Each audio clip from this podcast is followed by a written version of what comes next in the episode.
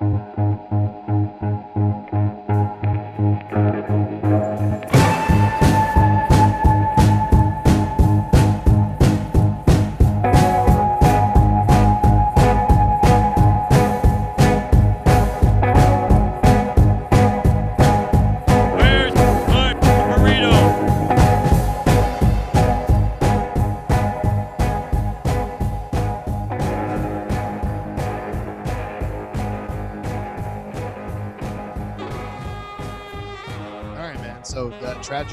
tragedy, has struck.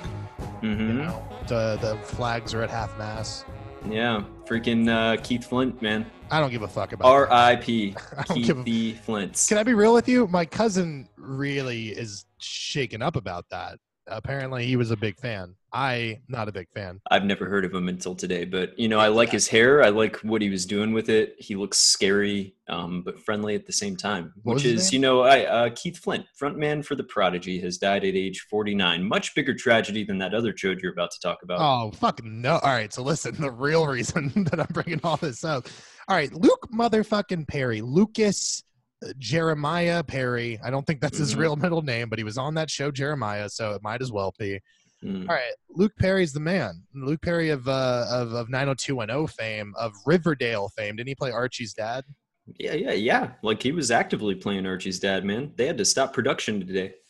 That's, the real tragedy. That, oh my god! That show might be a day late Oh my god! and a dollar short. All They're right, gonna have to come up with a creative way to like write him off of the show or be like, oh no, Archie's dad died uh, off screen. they can blame it on Sabrina and start the crossover, like it's a Riverdale versus fucking Greendale. Like, yeah, why are we why are we dragging our feet on this? Like, come on, everybody knows it's gonna happen.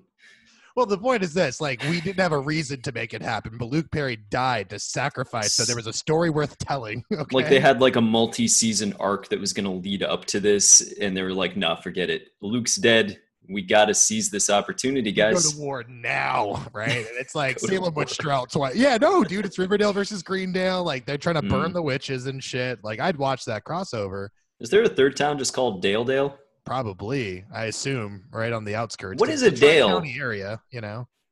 What is a Dale? I, like a- I would understand like river town because I know what a town is, but what's a fucking Dale? well, what's a ville? A village. Mm, damn, got me. I Fuck. mean, what are we talking about here? shaky. all right, that one's pretty good. All right, all right. So I'm just I'm trying to go like, oh, what about with things that are just called like side, like riverside? Well, it's a side Of of what? the river. Of the river. Yeah, but that's one example. There's a bunch of things that are like. Uh, Give me another. Uh, Give me uh, another side example. You know, they are like the the Because whatever's in front of it, that's what it's to the side of. All right. Well, you're really fucking this up. But the the larger point, other than the, the war, is that Luke Perry is, is being dead is, is kind of a tragedy. And I know you don't give a fuck about 90210, but it was oddly something that we watched in my house as a family, and I'm not sure why. Because It's yeah, it's not something I ever watched, honestly. well, Um, it's weird. Think about this: like it's a show about teenagers. So my Mhm. parents are watching it as adults, watching teenager shows. Right. My brother and sister are kids, so I guess I sort of understand why they're watching it. But then Mhm. by the time I'm old enough to remember the show, they are now well past uh, high school and college. They're now just adults getting into fucked up shit all the time. And it's just like, who was that show for? Like, I, I don't know. But, but that does beg the question at what point are you too old to watch a show or piece of media about teenagers and their problems? Because, like, we watch uh, Sabrina the Teenage Witch. Right. It's about a teenage witch. It's in the title. Yeah, but they're wrapping that up in some genre, so you can at least be like, I'm an enthusiastic, or Mm. I'm an enthusiast of horror or the occult or something, so I'm watching it for that. too. Right. It's stressing. Like 90210 is specifically a fucking like It's like a, a degree away from Saved by the Bell for you. Yeah, yeah, but like Yeah. a but that degree matters. Like that degree is the difference between life on Earth and like Ice Planet. You know what I mean? Right. Like, so I need to stress that 90210 was much better of a show than Saved by the Bell. But here's my thing. So like the analog to this when we grew up was the OC, right? The OC was a teen Right. show, but to that show's credit, unlike 90210, they kept the adults around the entire time, and the adults were actively involved in the plot. It wasn't like oh, they show up to be like, "What are you doing, Brandon? Do your Right. homework," and then fucked off for the rest of the whole show. 90210 gets rid of their adults, I think two, three seasons in or something, and then they're gone forever. So at least the Oh, OC man. you can watch with your mom. Did they like your- actually kill off all the adults? Is Yeah, they- 90210 like a fucking like situation where this entire zip code is just nothing but teenagers running Right. around? Like all the adults left or died or got abducted.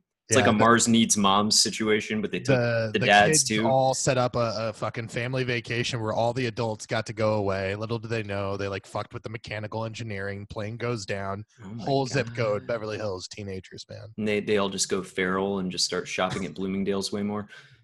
That's their idea of rich feral. I've gone feral. It's not. They don't lose the speak or to you know like Yeah, think critically. It's just about we're going to Bloomingdale's like twenty four seven, man. no nobody's stopping them from maxing out a credit card anymore. You know, Except the creditors. well, they're not going to stop them before. Yeah, they're gonna let them max it out and then be like, "All right, you've had Yeah. enough, but I got your debt for life." So Right. the creditors work out, man. Yeah, they're having a great time. 90210, keeping credit alive. Well, that's my point. Whether it was creatively or not, where we live in a fucking weird dystopic world where teenagers are running around Beverly Hills, okay, they still made the decision to get rid of. I'm The, just picturing them literally running through the hills of Beverly, like just wild and free. I'm sure they have. I'm sure that's a bunch of what happens in that show, man. I'm just yeah, I've never seen it. You brought up the point, like, are you allowed to watch something after it's past your target demographic? And I think as long as there's like a, an emotional uh, entry point for you, no matter what your age is. So, like in the example of the OC, you have like Sandy and all the other adults, and even the grandfather. So, if you're an older person, you're like, look, I like that conservative motherfucker, that capitalist guy, I love him. Right. Like whatever it lets you get in, it- get in there. Yeah, it's like it's like uh, Fri Friday Night Lights. I don't give a shit about football, and I don't give a shit about teenagers, and it's about both of those things. But it's also got Coach Taylor and Tammy Taylor running around Taylor's- being the best goddamn most couple. functional couple on TV. They had like three fights and they worked through it.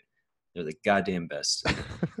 do you think not to take this away from now to two and because I do want to get back to it, but just the, the you're right. The larger point of like teen shows is that they're very much um, built upon drama and like just Mhm. stupidity and over emotion. Right. But like the Taylors, you're right, are the most functional. Like no drama Yeah. comes from that at all. I think. Right. like, one but you just love anytime they're in a scene together or even separately, it's like the show is instantly several degrees better. And that's a great show, don't get me wrong. But like I love watching functional people who are very good at their jobs. Do you think that the show suffers because I resent it? because like, why couldn't my family be that goddamn functional? Like, I, everyone needed a Taylor's in their life, and that's but that's largely the point of that show, by the way, is that like Right. this family unit brought everyone together. They were, they were the the- goddamn community. absolutely, yeah. So I resent it. I hate that show because I didn't get that. You know what I mean? Buddy fucking Garrity, man. Which one? But Buddy Garrity is us. Okay. And the Taylors are the ones we want to be, you know?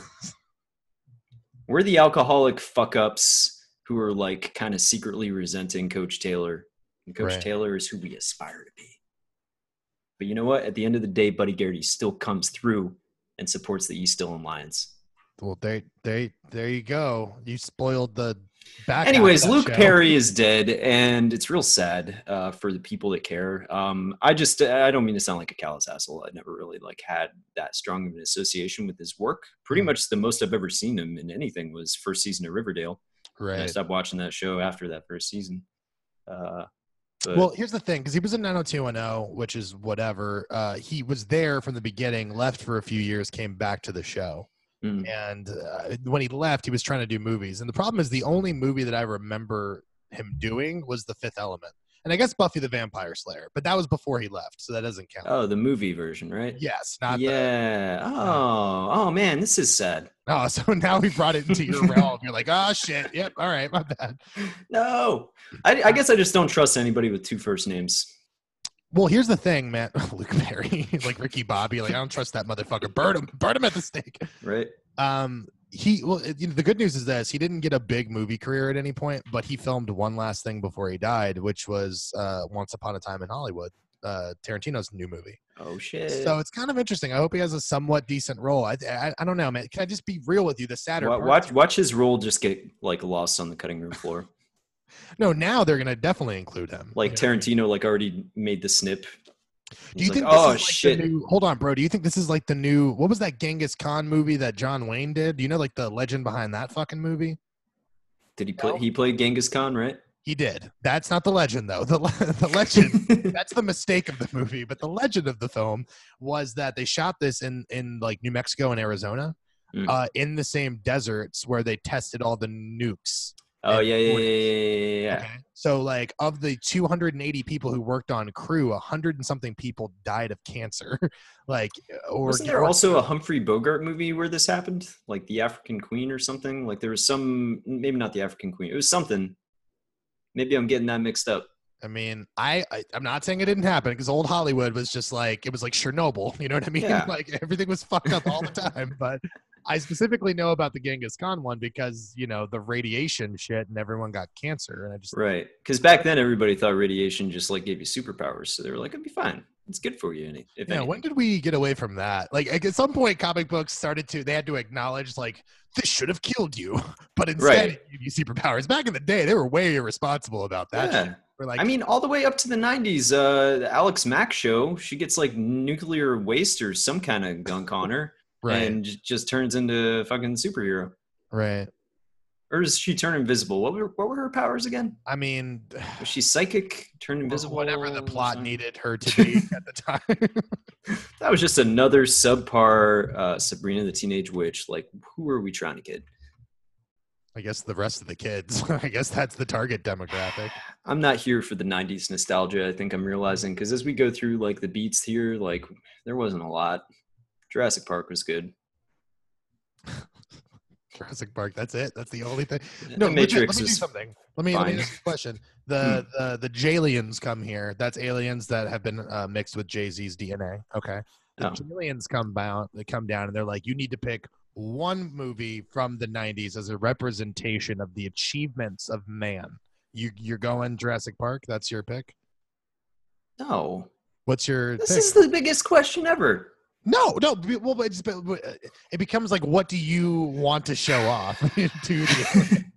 you know what I mean? like, I guess the internet came out, right? You could be like, Right. internet," but you're like, well, I mean, the, the aliens don't have a frame of reference, so this is them like what what's going to best represent human culture as a whole, right? right? I guess And, so. and is that movie Jurassic Park? Because wouldn't that just be confusing to them? They're like, you brought these things back, and they ate a bunch of people, and then you made money off of it. right. And we'd go, well, we've done similar things. We didn't specifically do that, and we'd have to explain like you know creativity and all that to them. I'm sorry. Give me one second. Sorry, sorry, sorry. sorry. All right, well, fuck the fuck the '90s. How about any time period? Like, what is your?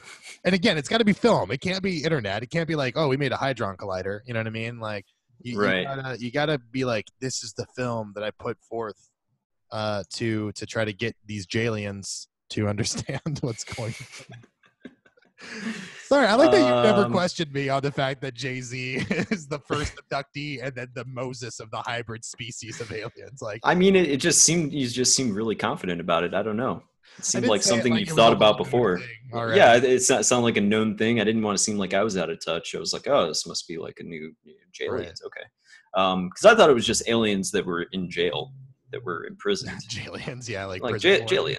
Yeah, Actually, it's like a Scientology Xenu type thing. They're gonna get dropped into really a pitch to Adult volcano. Swim, Jaliens, and it's just like let's go. It's like it's like Super Chill, but with uh, a lot more aliens. but with aliens. I mean, I think they'd go for it. Like they've gone for the fucking show about the talking ball of meat, and a, yeah, you know French that's fry. like one of their biggest hits. But anyway, my point is, you wouldn't show that to to the Jaliens because that's the thing. You're not just impressing aliens; you're impressing a Jay Z hybrid of an alien. So you have to figure So, out what would Jay Z um, combined with the DNA of an alien enjoy and Right. understand? Mhm. And um, God, that's a big one. Uh, what about that movie Koyaanisqatsi? Katsi, however you say it. Say it again. Which one? Koyaanisqatsi. Why would you pick that Oh, one? Why wouldn't you pick like I I don't don't know, know. bridesmaids or something, man? Like you Well, gotta, they, they don't understand story. They're not here for story. They're here they for information. Fucking space flight. You don't think they can understand be- beats? Come on, I man. mean, Bridesmaids only works if you have that whole history of film to fall back on, bro. they need a frame. I would go with the Big Lebowski. How about that? you talks about something- what about War in Iraq, the first one talks about a lazy guy, talks about a pretentious liberal woman, talks about a wheelchair-bound conservative man. It's all of American politics in one film. It's true. Nazis, uh, nihilism. Nazis, nihilism as a philosophy and concept talked about explicitly. Yeah, that's actually not a bad pick. Like that's that's something you would say, like a hipster would say, and then he accidentally stumbled onto a right answer. you actually did okay. so are I- you saying that I'm a hipster who accidentally stumbled onto the right answer? I, you were the furthest thing from a hipster. You just share hipster DNA sometimes. That's all I'm saying. I did um, it. No, but I was thinking, like, what about something? uh, Not that I think it's the best movie ever or whatever, and it's very pro-Christian, but in terms of a visual, almost fever dream kind of thing, you wouldn't mm, do something Tree like Life? Tree of Life. Yeah, Tree of Life, because you have the dinosaurs, you have the birth of the universe, which is something they could relate with, right? Right. Theoretically, You got Brad Pitt doing something. being a piece of bread. You got. Je- Wait, what? I said Brad Pitt, and you nodded your head, so I thought you were on board. And then I said being a piece of bread, and you're like, I "What?" just thought that you you were like a Californian and you had a problem with your A's. Californians, Like bread. That's what I thought you did. You got Jessica Chastain being a redhead. Sean Penn's in the movie for reasons that we don't know. And uh, well, actually, I do know the reason. It's because Terrence Malick cuts everything out of the movie, Right. Like everybody. Hear about the Thin Red Line had so many amazing actors that just got straight up cut out of it. Yeah, but that makes me respect him. You don't like that about Malick, No, I love it. You never know what he's thinking or doing. right? He's probably thinking about God and uh, how the light looks on the floor. This brings something up, and like we don't have to try to be funny here. I just want to have like a conversation about create creative processes and shit. Like, is one you were here last week, and we were talking about uh like freestyling, but not comedically, but just the Hmm. idea of of if you freestyle. They've done like uh, CAT scans on this. Like MIT published a whole paper about it. If you keep going the only enemy is stopping if you keep going if you keep going if you keep going eventually you enter this state of flow they, they say like where you're you're not if the reptilian part of your brain comes alive and you're Right. able to, to Back when when we were all freestyling twenty four seven, just a bunch of lizards crawling out on the dirt. lizard just people freestyle battles bro it's fucking fire man it's a lot of like sumerian disses it's crazy man oh man I'm Jesus just picturing Christ. lizards just fucking rapping now. That's the best goddamn thing ever. Well, I like yeah. tuna. I'll see you sooner, not later. Alligator don't exist. I'm a lizard. This is my wish. That was your freestyle. I would have given you a beat, man. I actually, all right. So new feature on the show once a week, or when we're together, we'll put on a beat and we'll do a lizard freestyle battle. Okay, between the two. That of sounds that sounds great. I cannot I'm wait. all This is- about it. I'm not even kidding. Market. What is this episode 34? Technically, Yeah, I mean, I think I have the potential to be a legendary rapper and MC. I just haven't really like harnessed, you know, that power yet. You know, Yeah, I I, need agree. to, I need to work on it. And Well, uh, this, is my exactly opportunity. What I'm talking about, which is the idea of you got to reach flow, man. So this is, brings me to my point about um, those really, really special kind of creatives Because we talked about David Lynch before. I'm not going to deep deep dive on that because we talked about him a lot. But the idea of he's a big TM guy. He will not have a script written. He'll just go into a fucking tent and come back. He's Mhm. like, "Here's the scene," you know what I mean? And everything's already in his head. And again, I told you I was watching that one video where he's directing shit. He's just got like ketchup bottles, and, and people are just all Mhm. around him, like trying to understand what he sees. Which I'm just like, look, you see the final product, and you're like, I guess that works as a method. I can't talk shit about it. Right. But then you go to someone like Malick, who Malick, I mean, obviously he doesn't understand the film that he wants to make while he's making it. Otherwise, he wouldn't have written so many other fucking parts. It's not like some evil genius who knows what's up. He's constantly evolving, and I just wonder what that has to be like to find the film while I'm- shooting the film. I can only imagine it's frustrating for everybody but him because I think he's just like a, a cat with the laser pointer, but the laser pointer is any beautiful image that he sees on the day. And He's like, oh, this important dramatic sh- scene that's the crux of the entire story. Forget that. I got to film this bird like playing in some water for like 10 full hours.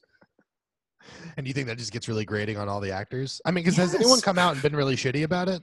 I think a few people have. Um, like I think George Clooney, like just he wasn't shitty about it, but he like got straight up cut out of most of Thin Red Line. Um, I think Adrien Brody was gonna have like a way bigger role or something like that. Hmm. I forget even what happens in that movie. I know Woody Right, Harrelson jumps on a grenade. I have not remember. I I don't remember that movie at all. I remember seeing it. Yeah, Is it it's a worth watching? hallucinatory experience because there's nothing to really latch onto. There's no real plot. Right. Which is like say what you want about Tree of Life, and the Jaliens must know this. There is at least a a, a very loose like this is Right. happening this time, and so on and so forth. Like you can at least follow the Yeah. story. It's a it's a all out battle between nature and grace. Yeah. I mean, so did we settle on this? Not not Jurassic Park. Uh, going with or we're going with Tree of Life. Oh, no, that's that's my pick. I'm just saying if like you know you have something that you like more. How about Titanic? You know, just teaches him story structure. Uh, you got No. Kate Winslet. Um, No, introduces him to America's sweetheart Leo. no. Uh, well, you do got to introduce Billy Billy Zane in a wig running around. Who- What's not to love? It's got everything. It's got action. It's got romance. It's got comedy in the form of you know rich stereotypes and poor stereotypes. Um, it's got a very limited understanding of human behavior. It's got it all, buddy. It's all surface level. It's got the level. most racist caricature of an Italian I've ever seen. right? Like, like that guy I can was see that the Statue of Liberty, very small, of course. terrible. Like, we all just let I'm just a little pepperoni boy. Seriously, he was one like weird chef's hat and like a handlebar mustache away completely fucking that movie up for me. I'm gonna cut at the rope and save the people. Mamma mia! You're Italian. No part of you is mad about this. You're just like, look, I'm at best, I'm like third generation Godfather Italian. Okay. Yeah, I don't feel like I have the right to be outraged by stereotypes that are like comprise a quarter of my genetic makeup. Well, if you can't stand for something, you'll fall for anything, man. You know, you got to be proud of all your parts individually. You've known me for a while. Do you think I fall for a lot of things? Mm, Honestly, tell no, me, please. No, no, no, no. I guess Okay, not. Okay, well, do you stand by that statement then?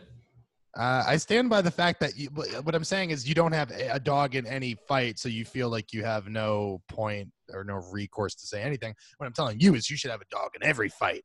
I mean, Alright. I'm just sitting on the bleachers and I'm going, ah, that guy sucks, and or hey, that guy's right. You know, we talked about this once. We talked about like the weird thing about being white and being colored uh, or person of color or whatever. And the idea of it is that you said, and I found this really interesting, which is Hmm. like, you're like, I feel like I'm robbed of not having a cultural thing that I can lean back on, like thousands of years of traditions or blah, blah, blah, blah, all that shit. Yeah. Right. To which I was just like, yeah, but you get everything else, you know, and I didn't mean that in a shitty way, like to be whatever to you. It's just like the one common thing for every disenfranchised person is that we have our culture to kind of lean back on when times are fucked up Well- and institutions are rough, you know? Yeah, I mean that's what I went on to say immediately after was that like I can't be too mad about it because I have all of like w- you know Western European culture to lean back on because that's pretty much informed you know, like this country and the world and like culture in general. I just don't have a specific one. I have a homogenous one. Right. But I can't be too mad about it because like I'm a white guy and white culture has pretty much dominated the landscape for a hot minute, maybe two even. You know, Yeah, a we might be entering minute two. Right. the second minute. second verse, it gets worse. I mean, listen, dude, I like that even in fantasy shows. Like, I just restarted watching Game of Thrones. I'm doing so stupid plug really quickly. I'm doing a show on Double Toasted, and I'm doing and anyway, bad plug. But the point is, I'm doing all of this. It was mainly bad because you bailed out of it midway. They'll get it from context clues. All right. Like, I'm doing a Game of Thrones recap on the other network that I'm on, and I have to watch Yeah. all of it to do it. There you go. So the point is, um, I restarted watching that, and again, it's like even in a fictional world, it's just a, you know, like they adhere to that. It's not like there's a bunch of like black rulers and shit. You know what I mean? It's Right. like all old, Even then, it's all a bunch of whiteys right? just whiting it up. I'm not hating on that. That's at least historically accurate. You know, I'm Like, hating on it. I think it's bullshit. He's off the bleachers, ladies and gentlemen. A new challenger has arrived. I say we boycott Game of Thrones in the final season. I've supported it up until now for reasons, but now I'm taking a stand.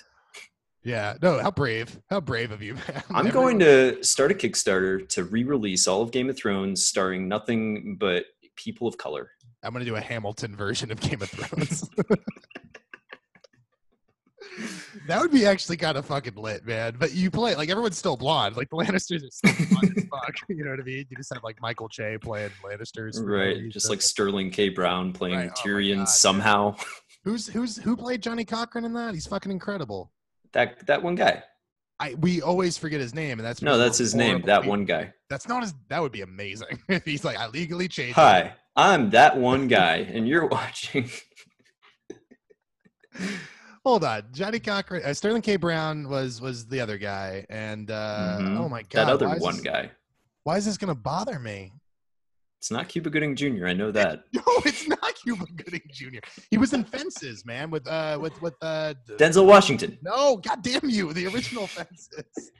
Why are you doing this to me, man? I don't know. Damn it. I don't know why I do anything. I mean, we have the power of the internet to look this up immediately. Um, I will do that immediately. I'm gonna do it right now. Stop this whole podcast to remember this guy's I- name. Will not. Uh, Courtney B. Vance. God damn it, we're bad people. Oh yeah. Courtney B. Vance. He's. I almost said Lance because I was thinking of uh, the guy from The Wire, but man named Courtney. what? What? Okay. It's a lost Johnny Cash song. Boy named Is Sue, man named Courtney. Not a lot Uh, of people know about it. It's pretty good. I, I hate it. I hate it. I don't know. Anyway, hold on. Can I go back to Game of Thrones for a second though? Because I was rewatching and I did want to talk shit about one part, which Yeah. was the show opens Mm. and you see some of these fucking, you know, Night's Watch motherfuckers riding out beyond the wall. Yeah. Then they see a White Walker, but that White Walker's like, like, like a hundred, two hundred feet away from the From wall. the wall. Yeah. like in the beginning of the story. So Yeah. I don't really understand how like we then have to go to the fringes of fucking hard home and shit, and that's where we meet them. Because I mean, sure, there could be like a straggler, fucking you know, uh, White Walker and shit. Go ahead, go ahead. Well, because because they fuck around Craster's Keep. right, Hard Home is just an, a part of the wall. It's just the end by where the water is, right? no, that's East Watch, East East End, or East Watch by the sea, but I thought Hard Home was the other part, but I could be wrong.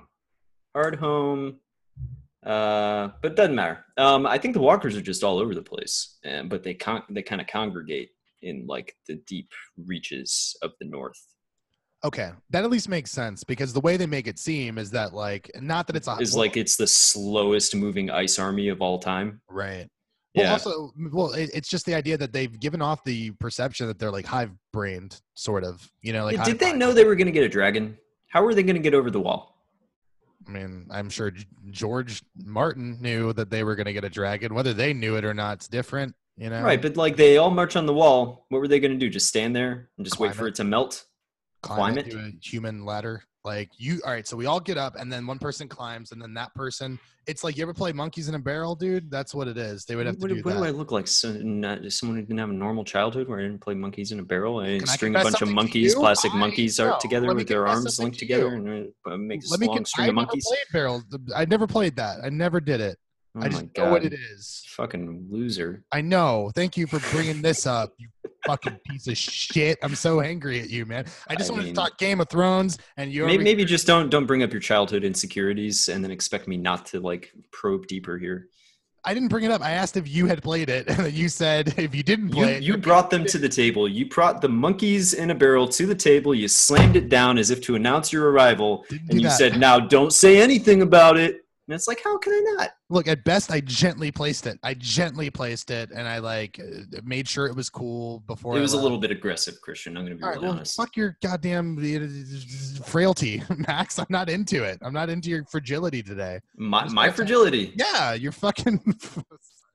I'm gonna stop. I was gonna go places. I just gotta stop that immediately. But my larger point is this. All right. You're saying White Walkers are just they're they're they're all out there. They could they can all be hanging out in one place, but you know it's not like that. There are like loose roving bands. Because that was my question. Or is this guy like the one White Walker who's just like chilling near the wall? You know, is he is he lazy? Is he the dude of White Walkers? You He know, might be. He might be. He might be. But you know what? Like uh, the the the uh, Night's Watch guys come upon all those wildlings that are like laid out in a weird circle pattern. Right. So he was putting the work in.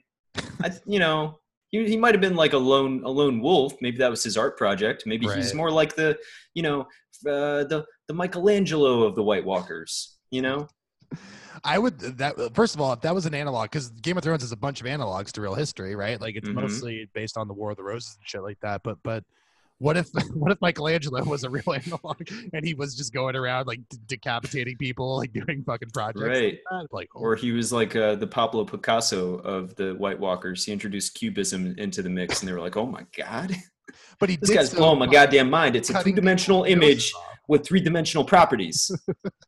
But he did so by inciting violence, man, by killing people and uh yeah, that's the price for good art. I mean, their art is very violent and you know because they don't all they have is ice. So they, they gotta like use something else. So they use blood and guts and viscera. Right. That's how you get your colors. Your red. ice art sucks dark right reds. i said it. Anytime i'm at a wedding or a social function where there's an ice sculpture i go no. You've never get that thing out of here. You never like a. i don't like i don't like the impermanence of that. Oh it'll be gone in a day. Isn't that beautiful? No Uh, i understand life and death i don't need this reminder oh man. All right. So you go to joyous celebrations and you go to the dark crevices of the human psyche. You know what I see? You know what I do when I see a fucking ice swan? I knock off that bill into my drink, pour some champagne over it. Got ice champagne. I thought you were gonna just be an And I'm like, at least, at least you're serving a fucking purpose. Look it right in the eyes. it's cold, lifeless, fucking ice eyes. Thinking it's better than me judging the rest of us. Go fuck yourself. Uh, I would, I would just sit there with a lighter, just like you know, Mm-mm. accelerating the process. That's a rookie mistake. You're gonna run out of lighter fluid before you touch that whole thing. I've tried. when I was little in my house in DC, we had we had one of those old time like you ever watch I know you've watched it. Uh Home Alone 2 where that that weird like that big flame thing that that gets Joe Pesci's head on fire and he has to like do a headstand into the toilet to put it out. That happens in Home Alone too, because that happens in Home Alone One. He just doesn't put his head in a toilet; he puts his head in snow. They No, just do hap- the same gag again. Dude, Home Alone But- 2 is a fucking It's a mess. It's a whole other Uh, ball of wax. but it's Donald also Trump's in it. Holy shit, man! Like if watching that movie today really blows your fucking mind because they didn't. It, honestly, the the closest comparison is Hangover One to Hangover Two, where Mm. like literally, if you wanted to do like, you remember when we were kids, they would have the overhead projectors and they would have like the, the transparent fucking slides that your teacher would write on. If you wanted to do one of those and just put like, this is what happens at this beat to this beat to this beat, and you would like overlap the two, it would be perfectly fucking sync. Home Alone One and Home Alone Two are the same fucking movie, save for uh instead of the old guy, it's a pigeon woman. And uh, like that's literally her name in the script. Don't give me shit, pigeon lady. But it- yeah. it's, it's like holy shit, how did that even get made, man? Well, my my main beef with it is just that like the first one, it, it's a fool me once, shame on you, fool me twice, shame on me type thing. But like with the parents, like in terms of like childcare, like it's already negligent in the first one that they leave their son at home alone, right? Right. But and take so long to realize they've left him alone. But in the second one, they do it again Mhm. with the same child. and only like a, a year removed from the previous incident, by the way. This isn't like several years where they've gotten complacent about it, you know, and he's in his shitty teenage phase, and they're like, "Fuck that kid, whatever. I'm not paying attention to him." right. Um, but no, man. Like a year later, poor Kevin McAllister alone in the Big Apple. What do you again why weren't these fucking parents locked up after the first incident let alone the second time because losing like leaving him home alone okay you left him alone that's fucked up but it's your home it's okay he's familiar Right. with the place Yeah, New the York. old shovel boy with the beard was watching him. new Why york in didn't the Why didn't they call any of the neighbor? Like that guy's their neighbor. Why didn't they call him? Be like, "Hey, check on the kid." too scary They're like, "I hear that guy like kills people." they think that about all their neighbors they're in a cul-de-sac of murderers can't, can't trust them hey if they know kevin's alone they'll kill It's- kevin It's a lion's den. Kid's dead, honey. Nothing we can do. we can't even sell the house we're just gonna leave that fucker man i don't let that mortgage go into default we can never Just- go home Just brick it up, burn it. I don't know. I don't know. That's what I'm saying, dude. But like New York in the '90s, man. Gremlins, New York. All right, Scorsese. I don't know why that was the first one. Scorsese's New York, the '90s, classic Scorsese's New York. Well, I was just saying in general, like Gremlins at least is the uh, like accurate representation of early '90s New York, which was like uh, not pretty, you know. Right. Where we were still coming off of the cocaine 80s and the market crash, but nobody Right. learned their lessons, so they did more cocaine. Yeah. The good days, I guess, is what I'm trying to say. But the larger point is like, uh, your parents leave you alone. That's fine. New York's a different thing. Like, you can get anything bad. They even make a Yeah. joke about it where the New York the is scary as an adult sometimes, man. Is it? I have not Can- been scared living there so be. far. It can be. Oh, I'm sure. I'm just saying. I maybe because I don't. I have good social situations, and I'm not like I'm not going to be outside at four o'clock in the morning in in, in Oh. a bad part of town. Like, Yeah, I've done that. That's what's this the scary part. Oh, you walked by the Marcy projects in Bed Stuy right? Yeah, that was in broad daylight though. I just Oh. got heckled a few times. Yeah, that's fine. Yeah, it was fine. It was endearing. They said I was a rich boy, and I was like, I can't afford to live here, and you can. I didn't Did say that, to out loud. Oh no, yeah, I thought you were gonna engage them into like a debate. I was, I was just like. Haha, all right, bye. Um, yeah, I don't know, man. That movie just really fucked with me, and also just the fact that like John Hughes got paid for that. I think it's sad that John Hughes wrote. Yeah, I'm gonna let that. Not that he in. made it or had something to do, that he got paid for it. Have you have you like really thought about John Hughes's career at length for any amount of time because it's so fucking weird and like so to give him credit, you Mm. know, like Ferris Bueller's awesome and Breakfast Club is the Breakfast Club and people seem to love it.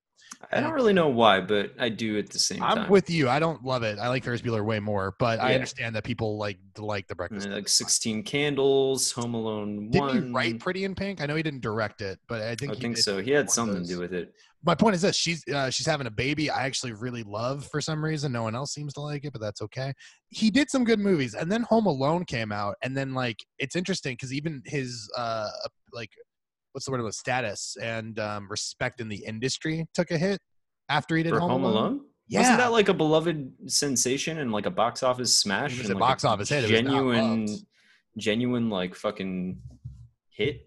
I mean, it was yeah, it was definitely a hit. It was not beloved, and the sequel is also not loved. You know what I mean? I would love if the, wait, you're gonna prove to me they have eighty nine percent on. I'm looking. I'm looking at it because I feel like it was pretty well received, but I could be wrong. Maybe uh, Yeah. okay, 65 percent. Yeah. Home Alone, uneven but frequently funny premise. Way to not even spell that right, Rotten Tomatoes. they didn't even bother. Home Alone's uneven would be the correct way, but frequently funny premise, stretched unreasonably thin, is buoyed by Macaulay Culkin's cute performance and strong supporting stars. Right. I like that that movie survived purely on Macaulay Culkin charisma. His cute performance and strong supporting stars. I'm sorry, strong supporting stars. Joe motherfucking Pesci starring alongside the Titan, the legend Daniel Stern. Right. Look, I adore Daniel Stern, but I, I feel like your tone is You think that I put the wrong emphasis on the wrong guy, don't you? As I was saying it, I said, you know what? You got to commit. Uh, uh, And also, Catherine O'Hara is fucking wonderful. And up to that point, I don't know that she'd been in much other than like Christopher Guest films and Beetlejuice. Right. But I'm fine with those. She could have kept her No, she- whole fucking career just doing those movies, and I'd love her more. You know what I mean? And also, John Heard's in it, but who gives a shit? There's just a lot of people in the fucking movie, is my point. But that movie, Yeah, John comes out- Candy. is John Candy in that movie? John Candy, the Polka King, Gus Polinski. Wait, what? Do you not remember this whole subplot where No, Catherine do, O'Hara I hitches do. a I'm ride? sorry. For some reason, I thought you were mentioning Dan Aykroyd's character in Tommy Boy for a second. And I was like, what? Like my fucking mind was exploding because it It's also yeah, takes place in Chicago. So for a second, I was like, right.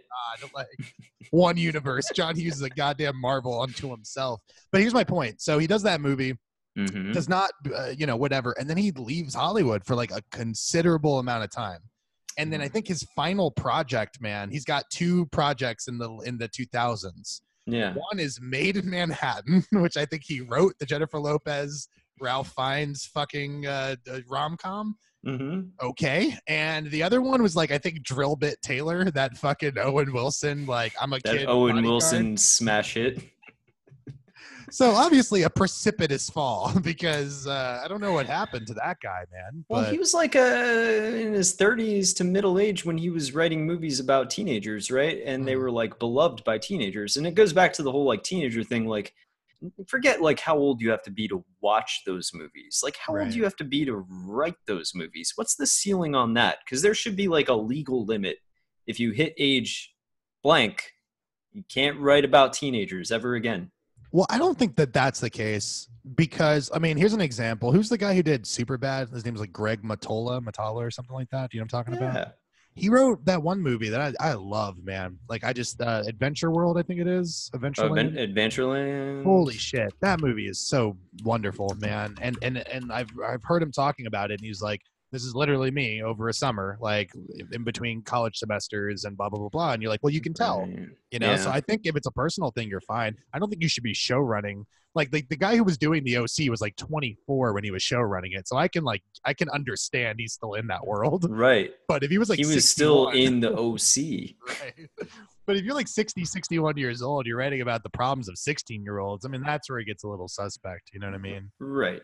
Well, it's just like anytime I see like a, a Hollywood film where like eh, obviously 65 year old middle age or not middle age old man is writing about like teenagers. It's like, oh man, I just got an instant message from my friend Sarah the other day and she sent me an emoji.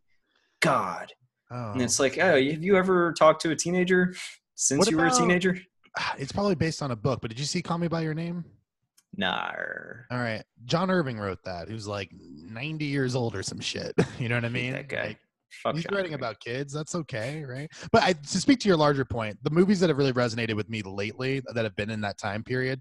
Lady Bird was written by someone who is young enough to actually still have a gateway to that world. Right. Um, Eighth Grade by Bo Burnham is really fucking awkward, but really good. But all, Uh, all the examples you're bringing up are like deeply personal to that filmmaker or like Right. an expression of something that they experienced or people around them experienced. But like I, I'm talking about like dudes like John Hughes. I don't know that he really went through a Breakfast Club type situation Right. or a Ferris Bueller's type situation, but he pulled it off. Both of them. Sorry, I just like come on. Ferris Bueller was like one of those. Like he's a Jesus figure because we all strive to be him, but we'll, He- we'll always fall short. He literally commandeers an entire parade in downtown Chicago with no repercussions. right. The cops don't stop this kid. They want to, but they're like, "Come on, he's infectious. Look at that charm." His own Right. dad is dancing in a fucking you know office building, completely knowing that's his son, but just being willfully ignorant because he wants to dance in the moment. Right. He just wants to believe his son is homesick, but he's like, he knows deep down his son is commandeering that parade. Who Right, the like, fuck are we talking? That's my problem. Listen, I, I the older I get, the more I'm like, oh, my parents knew every time I did anything, and I thought I was slick to get away with it. You're telling me these parents don't know exactly who Ferris is? I would wager that these parents are assholes on purpose to Jennifer Grey's character. Like, Hmm. like she's she's really the the victim in all of this. She she just wants Right. fairness, and this piece of shit just keeps getting everything he wants. Yeah, like when you're a kid and you're watching that, you're like Jennifer Grey's character is like the worst. Right. Oh, get away. Go go back to Ferris being funny. But it's like when you get older, it's like Mhm. fuck Ferris, that selfish little bastard crashing his friend's dad's car Right. like through the fucking window. Well, And his Ferris dad's, like, notoriously- You're blaming this on Ferris? Ferris didn't do that, man. Come on, guy. He convinced his friend to take the car to begin with. That's not the same thing as crashing the car. Did he, did he not crash the car? I thought he did. no, so Cameron is having his big emotional break because the miles. I love Oh, that. I, get yeah, to, I love yeah. that I get to recount the, the third act of Ferris Bueller.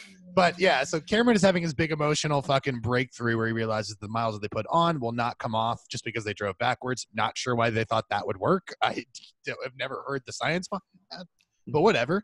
Uh, so my point is like that happens. He starts kicking the car, kicking the car, and then it falls through the thing. And like, you know, Right. motherfuck the car, by the way, which I'm sure is really expensive. Just the fact that that entire Florida ceiling glass wall needs to be repainted now. Right. Jesus Christ, Cameron. I mean, Cameron Cameron's got a pretty shit life with a pretty shit dad, from what the movie tells us. Like his dad's like emotionally abusive, right? Right. He's the one I always felt Or just with. absent. Yeah, he. But that's the point about. it. I'm not saying that as a bit. I just like. I think it's really interesting that movie because it is so carefree and so blah blah blah blah. But they do have these arc like archetype characters, man. Like even Mhm. Rooney. Like Rooney is like just trying to be a responsible. Like yeah, he wants to stick it to Ferris. Don't get me wrong. It's not all altruistic, but Yeah. it's. I think my favorite wants- character in that movie is his secretary, by the way. Oh yeah, she's amazing. she's the best. The burnouts, the sluts, they all love him.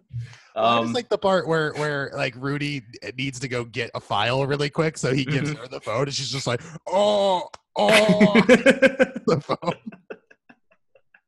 like that was a reasonable facsimile of Rudy's voice. and just that Rooney had his own theme song, and it was the fucking what is that song even called? The Day Bow Bow song. Yeah. Bow, Day bow. Bow Bow. Yeah, that one. Great, it's great. That that movie also the innovator of the the post credit scene, if you remember correctly, because they give you Right, Rudy because getting he's on like- the bus. Hey, get get out of the theater or whatever. Dude, seriously, John Hughes, Marvel, bro. I'm just like I'm thinking now. It's so obvious, like where the majority of inspiration came from. Yeah, the one man who's universe. responsible for the MCU, the unsung hero. I just would family love- should be demanding royalties as Well, we seriously, ima- imagine a world where instead of Stan Lee showing up at all of these things, like it was just John Hughes fucking in the clouds, you know, the likeness of his face. I don't know. It's just amazing to me, man. Oh, Aw. Christ. Oh, but wait, my point was like, so there's archetypes. So, like, Rooney is just trying to be like a decent person, you know, like trying to be, well, no, no, like, in as much that he's trying to like hold kids responsible, trying to make sure that like no one's just getting passing by, blah, blah, blah, blah. So that, like, I understand that. He's trying to hold people accountable is the easier way to He's that. literally Captain Ahab, dude. What No, are we talking is. about? He so is. No, I mean, It, it might have started from a good place of like accountability and personal responsibility or whatever, but like Ferris is his white whale, and try as he might, his obsession will and does consume him. well, it's not like anything bad. I mean, he gets attacked by a dog. I mean, really, Ferris Bueller's Day Off might be the best ever adaptation of Moby Dick because we get to hang out with Moby Dick too, and he's great. It makes you really feel for that fucking whale, man. You're just like, all right. dude. That whale is just carefree and living his life. If that whale, seriously, we need to rewrite Moby Dick from the whale's perspective, but make it like a Ferris Bueller's Day Off. You know what I mean? Whatever the equivalent is, whatever like under ocean uh, parade that can can be commandeered, it should Mm. be commandeered by this by this sperm whale. Or is it white whale? White whale. My bad. Yeah, Um, sperm whale. Are they the same thing? It might be. It's definitely a sperm whale who is white. He's a great white sperm whale. Oh, there it is. Why do they call them sperm whales? I don't know, man. I don't want. I, I don't want to attack the low hanging fruit about it, but like, I have a I theory. just feel like it's one of those things we don't talk about because it is low hanging fruit, but it needs to be addressed at some Yeah, point. like finally, someone must. Right. Uh, but no, okay. So like, but that goes my point. So say what you want about his like Captain Ahab in this. At least he's like about accountability. Maybe he goes mad. But Cameron is really interesting to me because Cameron is the anti. Like, if, you could almost do Fight Club uh, with Ferris Bueller and with Cameron as as Jack and Tyler Durden respectively. And there because- is that working theory that like Ferris is just a, s- a psychological uh, manifestation of Cameron's, that he's everything that Cameron wants to be, Right. But what about Sloane? Who, who does she play in this this hallucination? Uh, she's also hallucinating his dream girl that he can't get or something. Oh man, so the whole fucking movie is him just being by himself. He doesn't even get like yeah, he goes to an art museum in Chicago, steals his dad's car, um, watches a parade from afar and imagines crashing it, and then actually crashes his dad's car.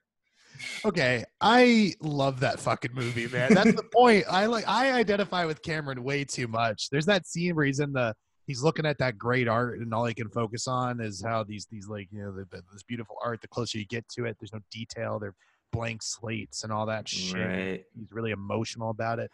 By the way, the that's when John Hughes as a writer really comes to alive because for me it's like yeah, you can do all the other shit, but give me something of substance to hang on to, you know? Because Abe Right. Froman, the sausage king of Chicago, as great as he is, is not like the emotional entry point for me and Ferris Bueller, you know? Yeah. I mean, it just well, it makes you kind of mad too because like John Hughes could be doing better than he did.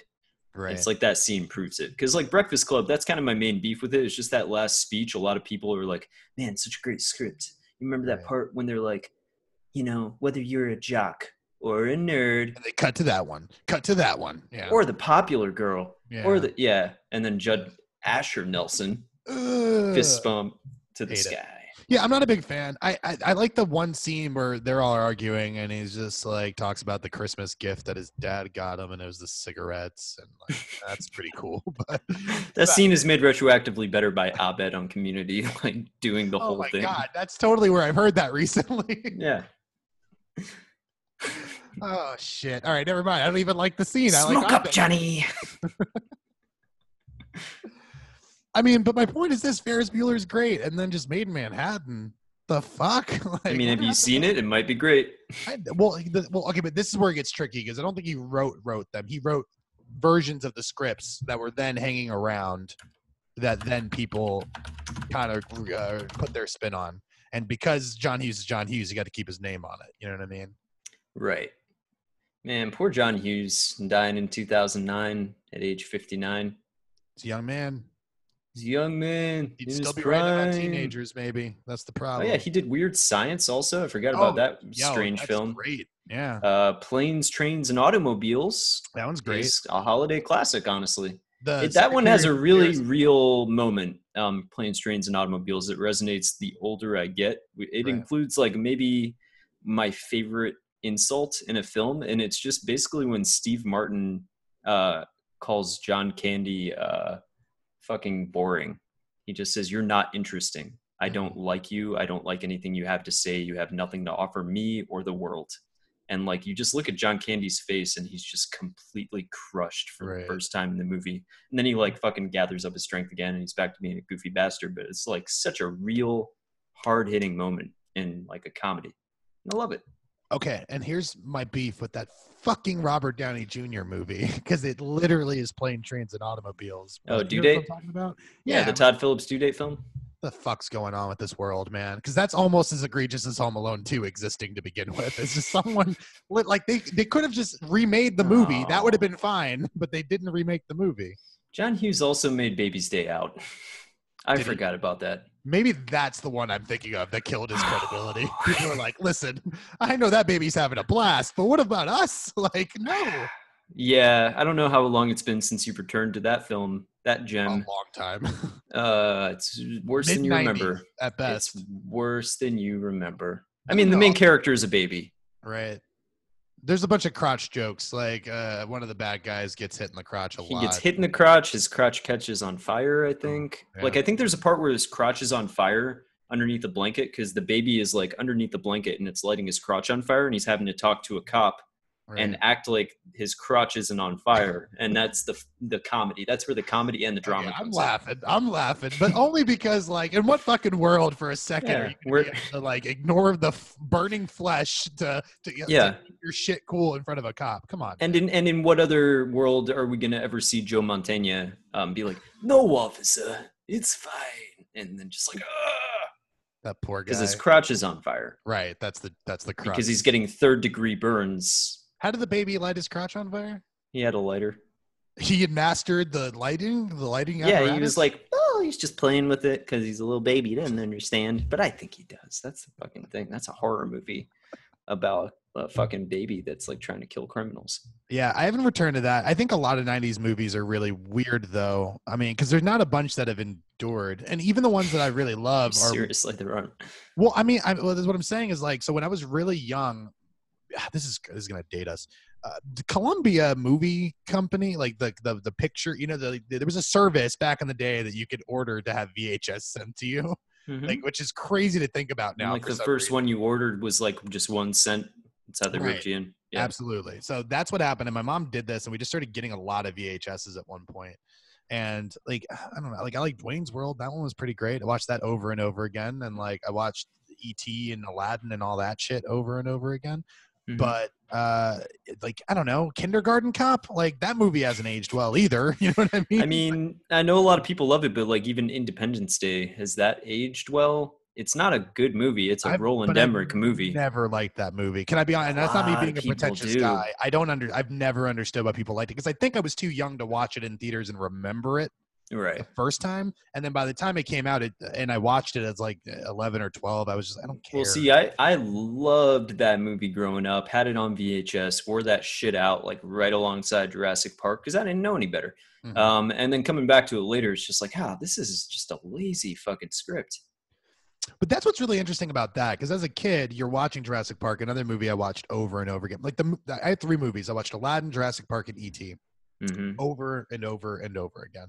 And those are movies that you can like as kids. They play to kids. And then you get older and like Jurassic Park, dude, that's the one, honestly. Like, I don't want to, I know Spielberg's all pissing us off this week, but like, anytime I get mad at, at Spielberg, I just go back to Jurassic Park and I'm like, but he made this, okay? Right. Like, can we all fuck off for a little bit? Like, you can be a grumpy old man because it's like that movie is perfect as a kid. All the Mhm. beats you laugh as a kid, and then you get older and you're like, not only is it perfect as a kid, still works for adults. It's a perfect script. The animatronics have not aged at all. No, it's it's wonderful. I did want to say, just going back to the Spielberg thing really quickly. It's one point that somebody else brought up where I was like, Sure. "Holy shit!" Like that just puts the nail in his fucking argument coffin right What? there. Duel? Um, No, it was uh, somebody said like the Academy voters, like by and large, in huge numbers, get screeners. They don't see these films in theaters. So like excluding Netflix on the basis that it's like a different kind of medium doesn't make any sense. They're still watching this shit at home. No, you you nailed it. I mean, that's something that if anyone would have not got hyper emotional at the headline and just thought Right. rationally for two seconds, we could have thrown that at Spielberg's face immediately. Right? Good day, sir. You have no leg to stand on. And I can't take credit for that argument. I read that in a comment section. I was like, holy shit. Yeah, seriously. Right. That's like all that needs to be said. yeah. I mean, he's he's having a grandpa moment, man, and it's okay because he generally doesn't have grandpa moments. You know. I mean, I, I would argue Ready Player One was kind of a full on grandpa moment. Sure, but the, the, that was the, he wasn't opening his mouth, casting aspersions at other people's work. Was my he problem. was he was taking the opportunity to say something interesting about our culture and saying nothing. And now he's saying something about our culture and it's just wrong. Well, look, man, like it, people go crazy all the time. I'm not saying that's what's happening here, but what I'm saying is like that dude has been Steven fucking Spielberg since like 75. You know what I mean? Like, yeah. He's he had a good he- run. He's always going to have that in his back pocket. So like if he continues to just make like terrible like uh, poorly researched statements for the rest of his life, like he's still going to be Steven Spielberg. well, it's been really interesting to see the disrespect that's come out of this. A lot of people are like, "Shut your ass up! You haven't made a good movie," and, and I'm like, "All right, well, that's not true." Well, people were saying like, "You haven't made a good movie since Minority Report," and I'm like, "Well, Munich was good. Like- Lincoln. Lincoln was good. Exactly. Those are the two I said. I like because it's uh, Sammy's co-host on the show. He was saying something, and I'm like, the shade being thrown at Mhm. Munich and Lincoln here is Right. so goddamn depressing. And he's like, those aren't well-made movies. And I'm like, what? Because there's that scene. Hold on, because Lincoln really is wonderful. But there's that scene in Munich where they're like waiting for the phone call to happen, you know, and they're all in the car, and it just like keeps cutting to everyone else's perspective as it's happening. And I'm like, no, that might be like the best thing he's directed like ever. Like as a Yeah. sequence, it's incredible. And Mm-hmm. I don't know why people are throwing so much shade at him. I get it. Like I understand that he's unpopular right now because he has a bad take on something. But like you're seeing the the, the people who don't know shit about film history kind of reveal themselves because they're coming after him super hard. They're calling him a bad director. He's many things, but he ain't that, you know. Right. He just hasn't made like a successful Spielberg level blockbuster hit since like Minority Report. And even then that was like a middling performer for him. Um but, like what a fucking movie, man. oh yeah, Minority Report's wonderful. Catch Me If You Can is also one that gets forgotten and left out of the conversation. I think it's in Right. his top 5 maybe. You know why? Because Catch Me If You Can is one of those, and please don't just get mad when I compare it to these movies because it's Mm. certainly better than all of these. But it is very much a the post, the terminal, the like the the movie he throws in the like middle. a minor a minor Spielberg. time. Yeah, Yeah. he's got some time to do like it. one of those like sometimes accidental masterpieces he just tosses off in between big Um, productions. well, Catch Me If You Can is like an accidental masterpiece. I mean, is. It's No, a it's great. perfect fucking movie, uh, down Wonderful. to casting and every every little detail. Also gave us Amy Adams, I think. So Yeah. um, that's a great one. But yeah, the terminal's just a mess. like Mhm. Uh, Yeah. what what's her face is amazing in the post, uh, uh, Meryl Streep, but the the movie itself is not great. You I watched 30 minutes of it and I was just like, I can't do this right now. Yeah. Because it was like right after the news about Spielberg dropped, and I was like, I'll watch your latest movie so I can have an informed opinion about it. But I was just too mad. I was like, It's fuck like, Meryl, honestly- fuck Tom Hanks, fuck Spielberg, fuck Exactly. them uh, opening up with a CCR song in Vietnam. Like, oh, low hanging Yeah. fruit there. Jesus yeah, a little Christ. a little too on the nose. Yeah. Like from minute one, I was like, fuck this movie. Right. But I, I should probably come back to it. well, I mean, again, it's not a perfect movie. She is giving a towering performance. But what I was going to say largely is like it's not even about her. It's whether you can handle Spielberg and Hanks together. Because I don't like that pairing. I don't give a fuck. People love Saving Private Ryan, and I'm like, it's uh, good, I guess. Like I've Mhm. never thought it was some masterpiece like other people say it is. You know what I mean? And that's the least offensive collaboration between those two. Like that's where I'm like, oh, it's fine. Okay, fine. Like the terminal is just really fucking bad to the point where you're like, this is insulting to you, Tom Hanks, as a performer, and to you, the Spielberg mm-hmm. as a director. I don't know what happened here. I'm gonna give you a, a real hot take. I don't like Meryl Streep that much. Yeah, but I've said the same thing. Okay. But I, well, one, I'm on Team Glenn Close, believe it or not. Like I like her more than Meryl Streep, and they're compared all the time. I don't know why. I guess there was a I point mean, in the they're, 90s. they're roughly the sa- a similar age, yeah. And yeah, they don't like, necessarily look the same. And apparently, in the '90s, they got mistaken for each other all the time, which is really, Really? interesting. Yeah, they both said that. But Yeah, They're she's both fine. blonde women. I mean, and they have weird noses, I guess. You know, I don't know, but and they own that shit. That's what makes Glenn Close like so cool to me. Is like by any measure of attractiveness, she's never had it, but that's Yeah, never mattered. Just through sheer force of will, like she's still. fucking yeah. great, man. Yeah. She's like, you know, like if she looked like Jennifer Lawrence or something, and she had that attitude, still she'd take over the fucking world. Right. Instead, I mean, I, I think that that's like what that looks like is fucking Helen Mirren. Because good God,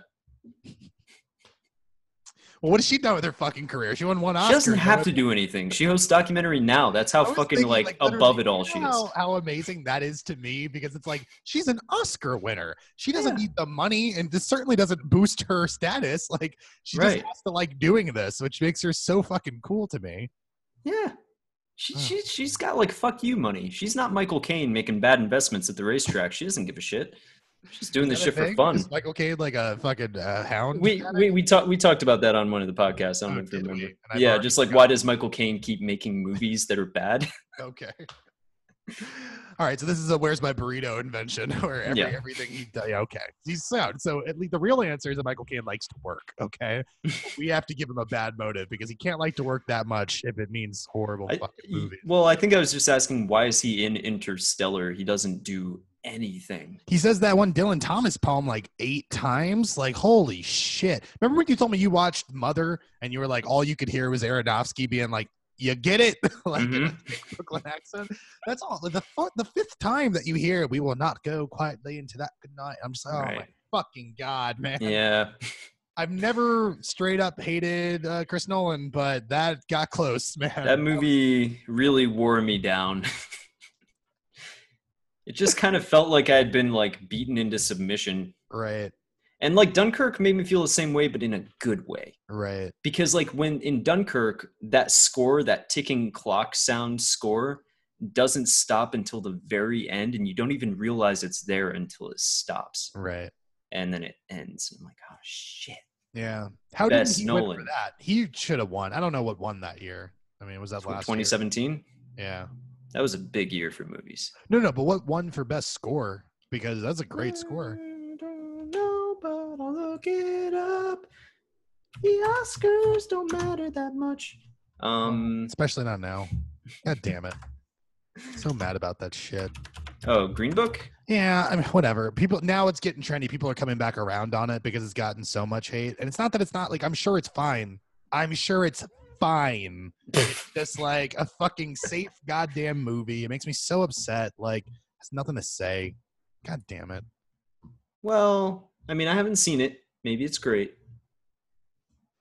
Okay. Isn't it written by Viggo Mortensen's character's son or something like that? So yeah, and he's coming out with um his next film is going to be called That's Amore, and it's about like a, a beleaguered Italian man who runs a pizza shop, Oh. and he falls in love with a woman named uh, like Fiona Amore or something like that. And it's Oh, called That's Amore. It's like the next Moonstruck. Right. What it sounds like is like when CBS somehow gets lazier. And By the way, original score winner for that year was uh, Alexandre Desplat, Desplat. or however you say it, Oh, uh, Shape of. Water. Yeah, that's pretty But good. they were going up against Jonny Green- Greenwood, Phantom Thread, Carter Yeah. Burwell for Three Billboards, which say what you will about the movie. Carter's pretty dope, Mm. and John Williams, The Last Fucking Jedi, which is probably his one of the best Star Wars Right. scores. Well, see, that's the done. thing about Star Wars. It, it gets immediately discounted, and that's especially sad because if it was any of the other movies, sure, I'd say that. But Last Jedi actually did some fucking wonderful things right? core, so it's a little depressing. And and I would even say, well, I would even say like the score for Force Awakens was kind of a letdown for me. I Mhm. thought it was like very like kind of muted and not as uh, pronounced as it could be. He didn't really come up with a lot of new things that really stood out to me. But Last Jedi is like combination of old themes, new themes, all Right. running and flowing together. Like it's so good.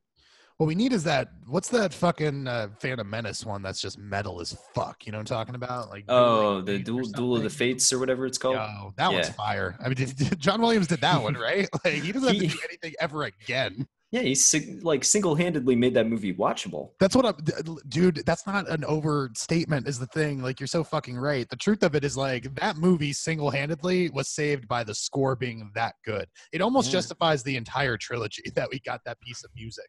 Right. I mean that that's the thing that like people say it's like, hey, the prequels might be bad, but it gave us that John Williams score. Okay, well, if they say it like that, then I'm against them. Well, they- like, fuck those people. They say it just like that because there's a lot of like ten reasons why the prequels aren't as bad as you remember. Reason number one: John Williams. And it's like I can't argue with you, but like, why am I reading this listicle to begin Right. with? Well, It's on me more than it is on the people who wrote it. Making like number one, John Williams. Number two, Ewan McGregor. Number three, Natalie Portman. Like, yes, there's good parts. The, the parts are fine. The movie's I- terrible.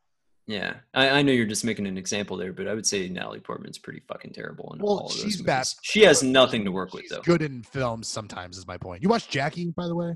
Nar. Yo, man, real good. Real good. Like you know, I don't like her. You know, I get shitty with her sometimes, but Nat, thought she Nat Port. really good in that. She Yeah, just always looks like she's about to cry, even if she's happy in a scene, and it makes me go, "What's wrong with you? Are you sad?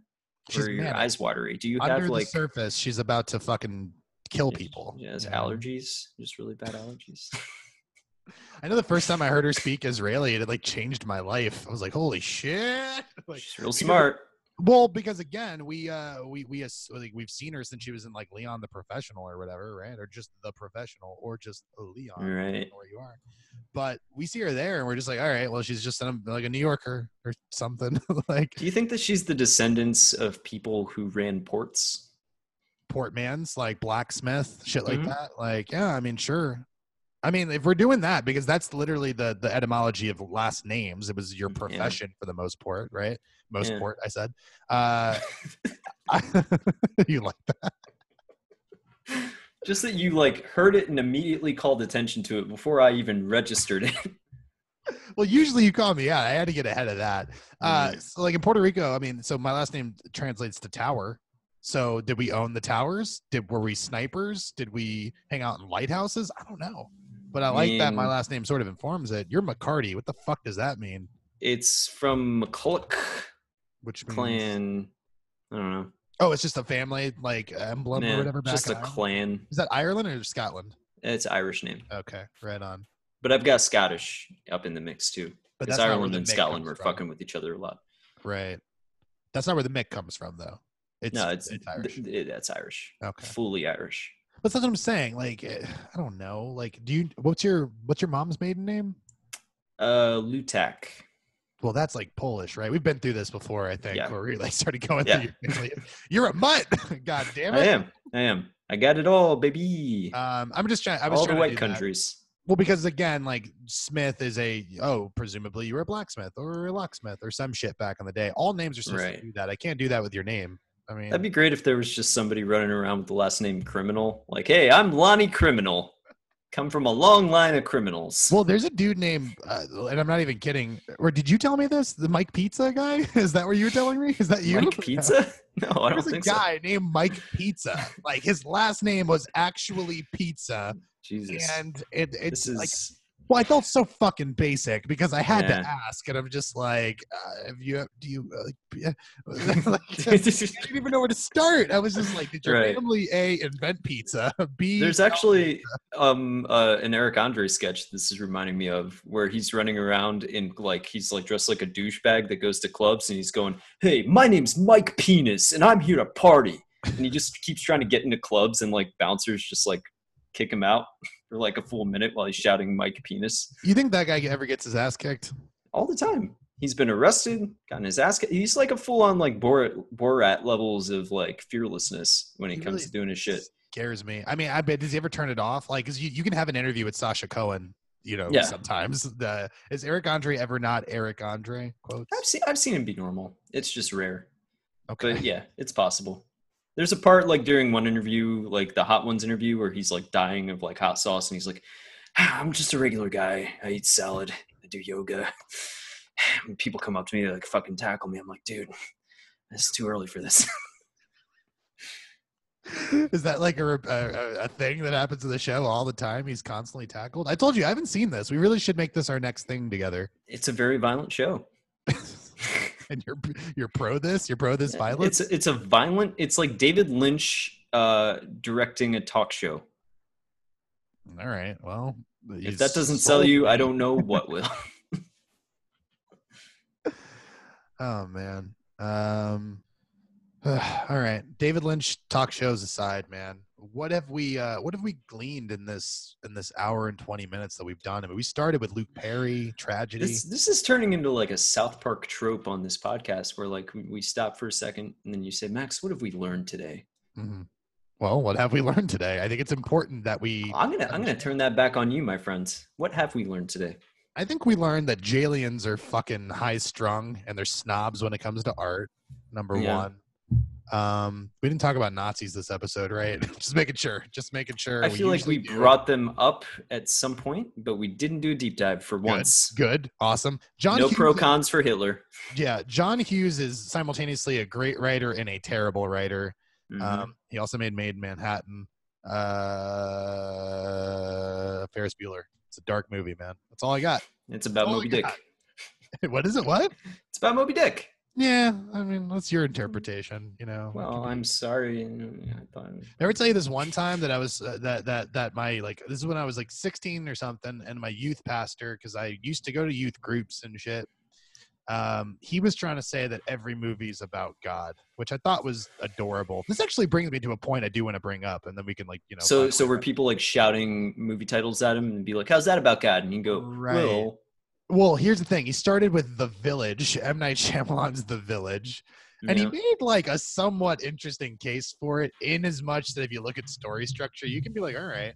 And so it's all about like Joaquin Phoenix is the only guy brave enough to put his back to the darkness and the crucifixial, you know, the messianic pose or whatever. He is, he is, uh, he's hurt, injured, debilitated. He's fallen.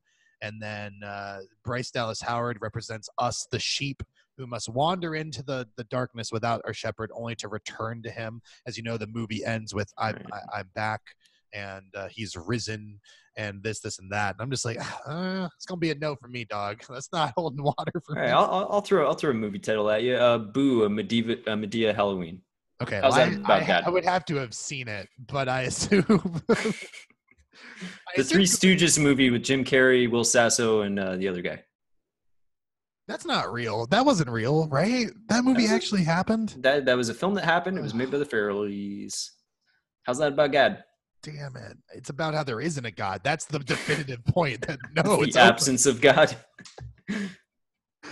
Um, yeah, it's no, like jazz music. It's about the the notes you don't play. it's exactly what it the was. fuck. Uh, then he brought up Willy Wonka, and he's like, Willy Wonka's God. I'm like, if anything, Willy Wonka's Satan, bro. I, I I don't know what you're talking about in this movie, man. But he was really all about Willy Wonka. I mean, he does he does test those children a lot, and they all fail, and they get turned into horrible uh, child candy hybrids. right. But does As that sound God like does. something Jesus would do? like, I mean, no, because God, he's a right bastard, but Jesus, he's supposed to be like better version of God, you know? Oh, so wait, is it, uh, so so was he saying it's Jesus? Like Willy Yeah. Wonka's a Jesus Christ figure? yeah, right. Which I'm like, what? No. I'm pretty sure he's he's like capitalism run amok. See, I'm the guy who thinks he's Satan. he's got right? literal midget slaves. That's what I'm saying, dude. He like I say that he's Satan number one because of the capitalism aspect of it, but the whole movie is him like, basically letting children have horrible demises so he can find the ultimate, the Superman. There, there's our Nazi reference. Are the Right. Superman the who who he can fucking bring up to be his one day replacement. I mean, it's a fucked up movie, man. How many more times was Willy Wonka going to run through that drill before he found the boy? You know, He's the Mister. like he got lucky the first time. Yeah. Yeah, but like, what if like Ch- Charlie right away had fallen into that chocolate river or gotten absorbed by a giant marshmallow monster? I mean, 20 cycles in, there's 80 kids who have gone missing, and you know what I mean? It's really bad really quickly. That factory is built on the bones of the dead children. I'm that telling you, it's a much darker film than anyone wants to allot. Everyone's like, oh, he's wearing purple. He does I mean, the, the director literally said it's not a children's film. It isn't. I mean, that's one of those movies I remember very being very young and and the Gene Wilder uh, in the fucking The tunnel. Holy shit, Yeah, man! It's Like, terrifying. It's got like a chicken getting its head cut off and like a bunch of like crazy. It's like Clockwork Orange shit. And to his credit, again, I know we geeked out about Gene Wilder the other day. I don't, I don't, I don't think on microphone, but just in life. But like, what an mm. amazing goddamn uh, alien, like Right? alien, if you will. He he is so much better than any other person out there. I just, I'm so sad. Well, he could just go from like soft spoken grandpa to like apoplectic rage in Right. just like a second. right. It was amazing. Did you ever see the toy with? uh, I think that's. Oh, maybe I'm fucking this up. Maybe it's not the toy. I thought it was the movie called The Toy, where Richard Pryor. It's basically sold into slavery to be like some kid's toy. But I could have swore it was with Richard Wilder. Pryor is? Yeah, you haven't seen this movie, no. dude? It's fucked up. It's Oh it's a God. weird movie, man. I don't know if that's the one with Gene Wilder, but I know they did one together, and it was you know he's killing it the whole time. Gene Wilder, man. I mean, Gene Wilder, good for him for lasting as long as he did. You know, he was too pure for this world, man. And as pure as he was, he was able to embody Satan on film, wearing a goddamn purple majesty suit, man. It's incredible. I mean, at our purest form, aren't we all just evil bastards? I'm maybe, yeah. But this brings me to uh, something that's actually been been plaguing me recently, Hmm. which is, do you think that God, that every nation sees God in their likeness? Think about what I'm saying here for a second. What I mean is, right? Because because I think it's interesting that like uh, German people believe in the same God that Americans believe in, as the same God that English believe in. To South Americans, if you believe in Christ, you know what I'm saying. If you believe in the the God that way or whatever. But my point is this: that it has to uh, go beyond any like ethnic ground rules you know what i'm saying like i guess what i'm saying is do german things do germans think that god is german do brazilians think that god is brazilian do americans think that god's american i can answer that one yeah because the amount of people who are like jesus was white is just ridiculous to me God loves money. He loves big business. He loves the small business owners too, somehow. right we never we never addressed that fucking that that conflict of interest in the ideology but he loves everybody he just it, that's that's really an animal farm like a like a four legs good two legs better Yeah. situation like hmm but uh yeah i guess that's what i'm saying like do nations to your best approximation obviously you don't know but do you you know what i'm saying No, I do know. I'm actually an expert on this. oh okay please everyone stop shh, shh hush the experts on stage um, yeah, the answer is uh, yes. Do you need more I, yeah, I elaboration? thought you were going to expound on that go ahead go ahead no, it's it's a very simple yes. Yeah, So- yeah. We we all believe. like- so you don't think it's a situation where like we've been able to create this other like perfect like like I'm not saying like those aliens from Prometheus or anything, but something more akin to that, something that's humanoid that we can kind of you know we we understand is this weird ephemeral like cloud almost. like are, are you saying that like when when like you know l- little german uh uh leroy or whatever a german name is goes to sleep at night Okay. and he's he's he's you know praying to god as he's falling asleep he's picturing a blonde-haired blue-eyed aryan just in the clouds going you did good kid I mean, legitimately, and I don't, I don't mean that in the shitty Nazi way that it, that you know, Aryan gets uh, associated with. But I, that's literally what I mean. Do they think God is like in their likeness? Do Japanese people who believe in God do they see God as a Japanese person? Like, do you see what I'm saying? Because like, you know we- to the to the credit to the credit of uh the hindu faith um they, they believe that there are multiple gods and they all look like freakish monsters right? They, they so good, good on them for having a fucking imagination. Well, because like that's the fucked up part about the Bible is like he made you in his likeness, and I'm just like he looks like us. All right. Right. Like God has a butthole. Why? Yeah, like I don't see the practicality of that, man. By the way, I like that we're talking about God, and your first impulse is like, does he have an asshole? Like, what's up with that God asshole, man? Just saying. Like, there's a reason we have one. I get that. Right. But him? But the Him? Almighty? right? That's the Oh, number one benefit to being God. You never have to take a shit. Right. Think about all the time that you would save if you didn't have to shit, or think about shitting, or think about the possibility of the shits you're going to have due to the consequences of what you're doing now. Do you think that's really all that separates us from God? Is the shit like we could we could create life, we could do all the things he could do, but our shame is our shit. So we don't If I could get back all the time I've spent on the toilet, I'd add years to my life. Well, you think about that, which is like you sleep for supposedly a third of your day, right? So they say by the time you die, a third of your life you've been sleeping. That's what they say. And so it's like, but then you compound that with the like shower and toilet and all this other bullshit, and like you, you're Mhm. barely living a life. You're Yeah. barely living, man. I'm well, now. I'm sorry. I just I got the, the depressing spiral, man. We're just talking about God's butthole, and now we're talking. About I know, but where do you go after God's?